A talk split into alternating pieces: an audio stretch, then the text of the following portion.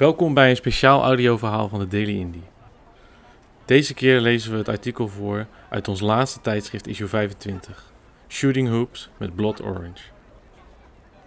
Van de week was ik in de buurt een balletje aan het gooien in Rotterdam-Noord. De NBA 2K21 playlist door de speakers, mijn Miami Heat shirtje om de schouders en kapotte gimpen van de zeeman aan mijn voeten. Het is mijn lichtpuntje in donkere dagen. Eventjes het hoofd leegmaken al dribbelend met niets anders dan de bal en de basket. Ik stuit er wat rond, schiet richting de stalen ring en ineens stel ik mij voor dat Devontae Hines richting het veldje gelopen komt. Dat hij vraagt of hij mee mag doen en ik zeg, of course man. Ik raap de bal op en geef hem elleboogbox.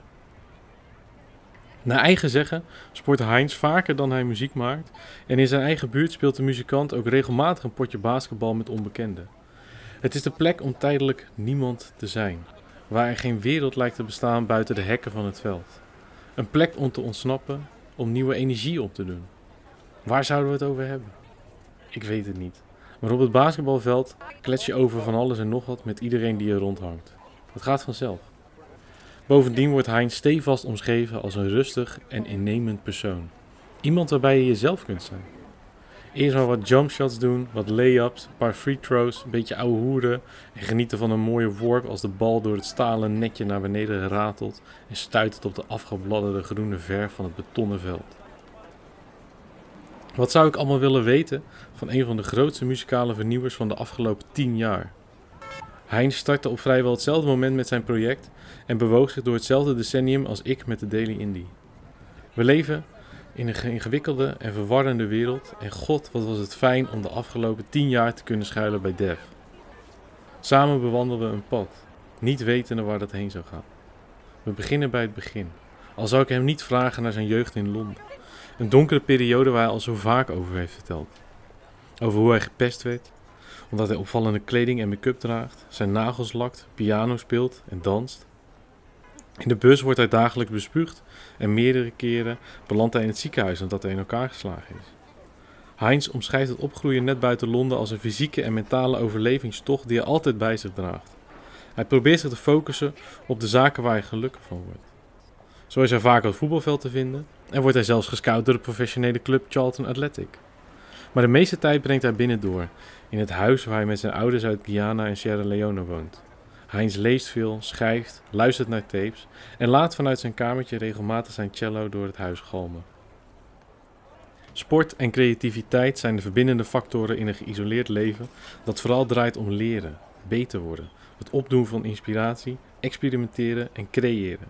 Heinz is altijd bezig, altijd iets aan het maken en heeft ideeën die elkaar continu opvolgen.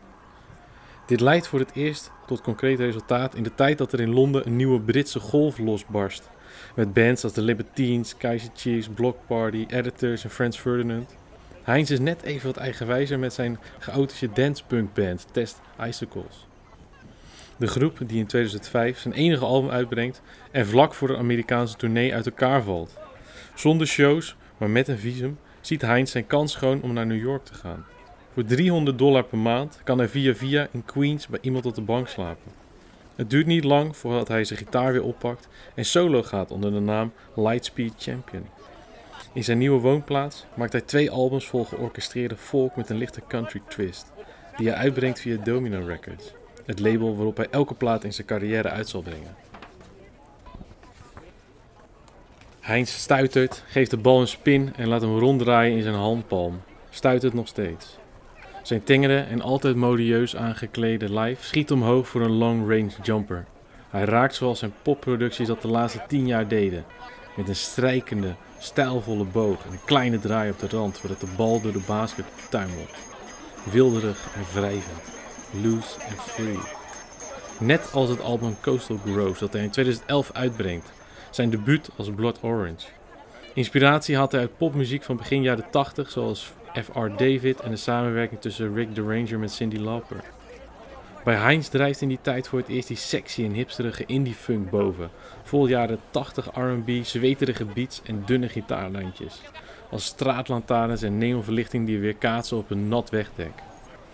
Zijn muzikale esthetiek viert de queercultuur en mensen zoals Octavia Saint Laurent, die volgens hem vrijheid uitstralen. De producties van Heinz hebben een klank die al vroeg resoneert bij Theophilus London. De zanger die hem in hetzelfde jaar vraagt voor een samenwerking op zijn EP Lover's Holiday.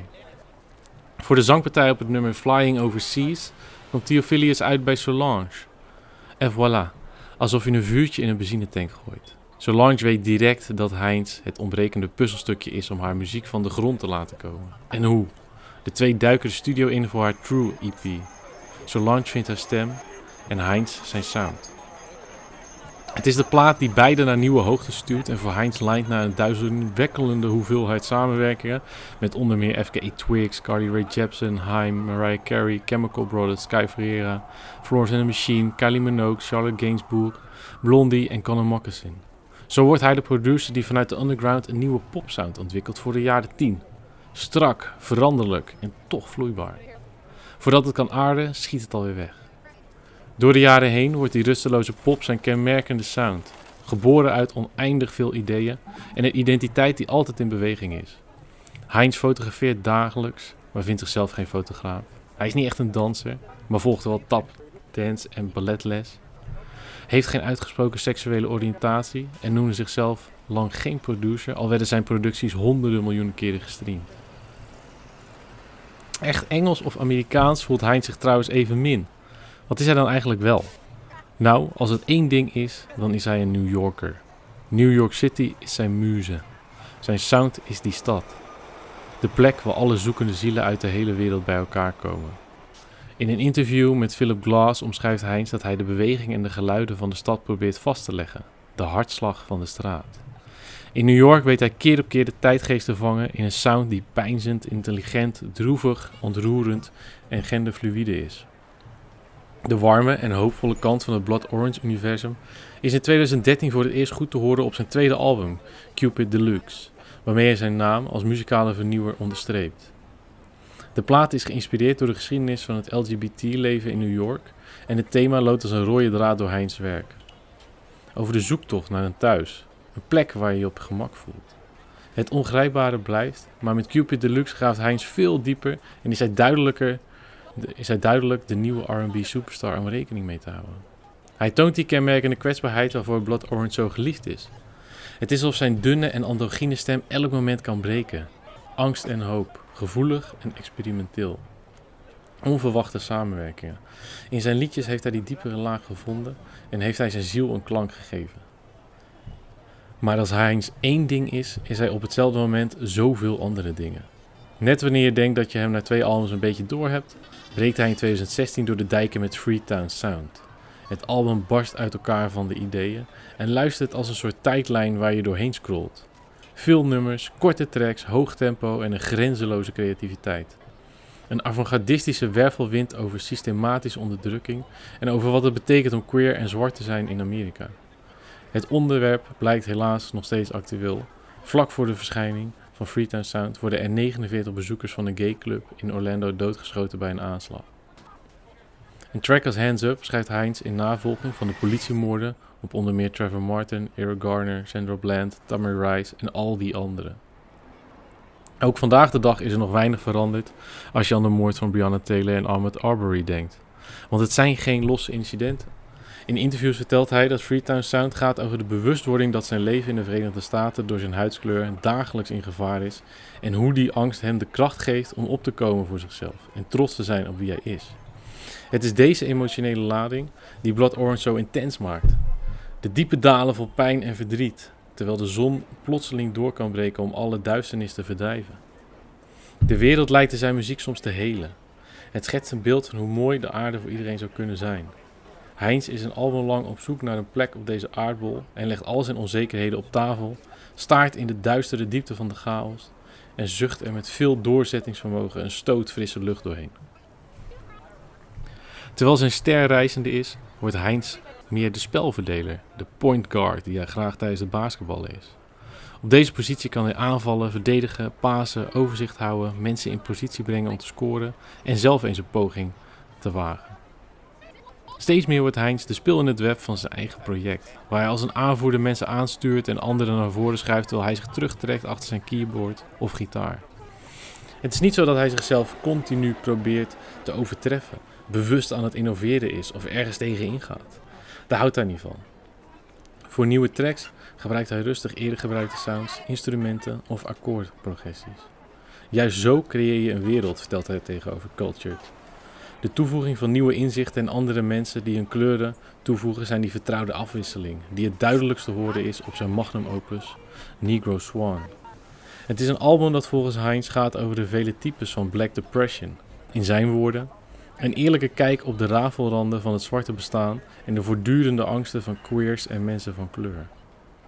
Het is een plaat die nog eerlijker, kwetsbaarder en urgenter klinkt dan alles dat hij hiervoor maakte. Van de transgender activist Janet Mock die met pakkende verhalen de nummers aan elkaar lijmt, tot alle mensen die meewerken aan deze indie pop musical van Heinz. Om er zomaar een paar te noemen: Puff Daddy, tot Ace Rocky, Tai Chi, Aaron May van Porsches, Steve Lacey, Caroline Polensek, Project Pi, Fake Kadra, Amanda Stenberg en de schitterende zang van Ian Isaiah. Die de glaasjes in de keukenkastjes laat rinkelen en je hart gesmolten op de vloer achterlaat. En dan het beeld op de cover van Kai the Black Angel, op een autoportier gezeten. Een witte veer die uit zijn vleugels steekt, zijn hoofd en zijn armen en een oog dat er bovenuit steekt. Precies evenveel kracht en verslagenheid in één frame als op de hele plaat. Het is een album waarop iemands leven en creativiteit elkaar precies weten te raken. Ondanks het feit dat Heinz met Blood Orange altijd zoekende is in zijn leven en in zijn creativiteit, wist hij niet eerder alles zo op één album te vangen. Negro Swan is een plaat van pijn, maar nooit zonder een vorm van hoop. Heinz wilde dat het een duistere plaat zou worden, maar zijn primaire reactie op pijn is beweging. Als je op drukt, dan schiet hij weg. Dat is misschien wel de beste omschrijving van zijn rusteloze popmuziek. Die eeuwige zoektocht, waarbij we over zijn schouders mee mogen kijken. Een verhaal over ons, over anderen, een verhaal over de wereld, over de maatschappij. Als er in een interview aan hem wordt gevraagd hoe het eigenlijk met hem gaat, zegt hij dat hij het eigenlijk, ja, niet weet. Hij gaat maar door. Die rusteloosheid vindt zijn weg naar de teksten en de muziek. Voor een ander deel zit het hem bij Heinz in de opnames. Hij doet niet aan traditionele studiosessies. Het gaat hem om spontaniteit en organische opnames. In zijn rugzak zit altijd een laptop, een drumcomputer en een microfoon. Geef hem verder een instrument en een ruimte en niet veel later staat er zomaar een take voor een album op de band. Muziek maken gaat hem makkelijk af, vertelt Heinz in een interview. Dat blijkt, want zo maakt hij Negro Swan onder meer in Tokio, Osaka, Florence, Los Angeles, Jamaica en Kopenhagen. Ergens in een hotel of een Airbnb, soms boekt hij een studioruimte in de buurt waar hij alleen met een harde schijf naartoe gaat en wel ziet welke instrumenten er staan. Zo staat dan op een dag alleen een akoestische gitaar in de studio en schrijft hij erop de afsluiter van het album, Smoke. Hoewel het album overal nergens opgenomen, is het naar eigen zeggen meer New York dan ooit. Die stad zit in al Heinz vezels en buiten de stad voelt hij nog meer dat hij daar thuis hoort. Negro Swan klinkt gek genoeg niet per se alleen als muziek, maar meer als een gesprek dat je ergens in een lunchzaak opvangt van het tafeltje achter je. Vervolgens loop je door de drukke straten van New York op een warme dag. De geluiden van de straat mengen zich met gesprekken uit een openstaand raam, een tuinfeestje verderop en muzikanten die in een kelder idee aan het uitwerken zijn. Het ritme van een drumcomputer, de klanken van de saxofoon en een tokkelende gitarist. Aan de overkant pakt iemand die hoge noot onder de douche. Zomaar een straathoek in New York. Terug in het noorden van Rotterdam paas ik Heinz een strakke bal. Hij draait en schiet en is een symmetrische worp ringloos door de basket. He throws a rainbow, zoals de NBA-commentatoren dat in Amerika zo mooi kunnen zeggen. Even kleurrijk en vol gevoel als de mixtapes die Heinz maakt rondom het verschijnen van zijn albums. Met erop allerlei flarden van sounds, melodieën, ideeën en sfeerimpressies die een plaat hebben geïnspireerd en soms onbewust een volgend project in beweging zetten. Als luisteraars horen we Heinz muzikale evolutie op albums wel, maar wat gebeurt er tussendoor, in die tussenruimte waar de ontwikkeling plaatsvindt en inspiratie op wordt gedaan? Uit welke losse elementen bestaat zo'n plaat? Wat voor ideeën zijn dat? Waar begint het en hoe vormt het zich? Normaliter circuleren deze mixtapes in vertrouwelijke kringen of geeft Heinz deze schets aan andere muzikanten om er iets mee te doen. Deze keer besloot hij het echter uit te brengen en de achterkant van zijn proces te laten zien. Het is een beetje alsof we door zijn harde schijf struinen en in zijn notitie, notitieboekjes mogen bladeren. In een onheimisch persbericht bij het album vertelt Himes: I'm older now though. And life is unpredictable and terrifying. Ondanks een officiële release is het niet dat Angels Pulse minder opgeknipt of chaotisch voelt. In 32 minuten worden er 14 tracks doorheen geduwd die van het een op het andere moment plaats moeten maken voor andere muzikale rookgordijnen. Het is een bijzonder kijkje in de creativiteit van Heinz en hoe hij in kleine ideetjes uit de lucht pikt om die op te blazen tot volle conceptalbums. Het is een soundtrack van stemmingswisselingen met de ene naar de andere samenwerking. Zo horen we een aantal bekenden met Isaiah, Lou, Main en Project Pat, maar ook Toho Imoa, Tinashe, Justin Sky, Arca en Yoba van Brockhampton komen voorbij op de impressionistische geluidschetsen.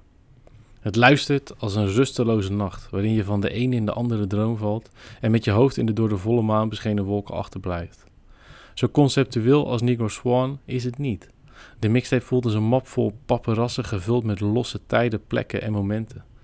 Zo ongrijpbaar dat het raadselachtige moment van creatie bijna lijkt te vangen. Al voelt deze mixtape eerder als een afsluiting en een nieuw begin. We leven in een ingewikkelde en verwarrende wereld. En God, wat ben ik nieuwsgierig naar de komende tien jaar met Dev. Samen wandelen we opnieuw een pad op, niet wetende waar dit heen zal gaan.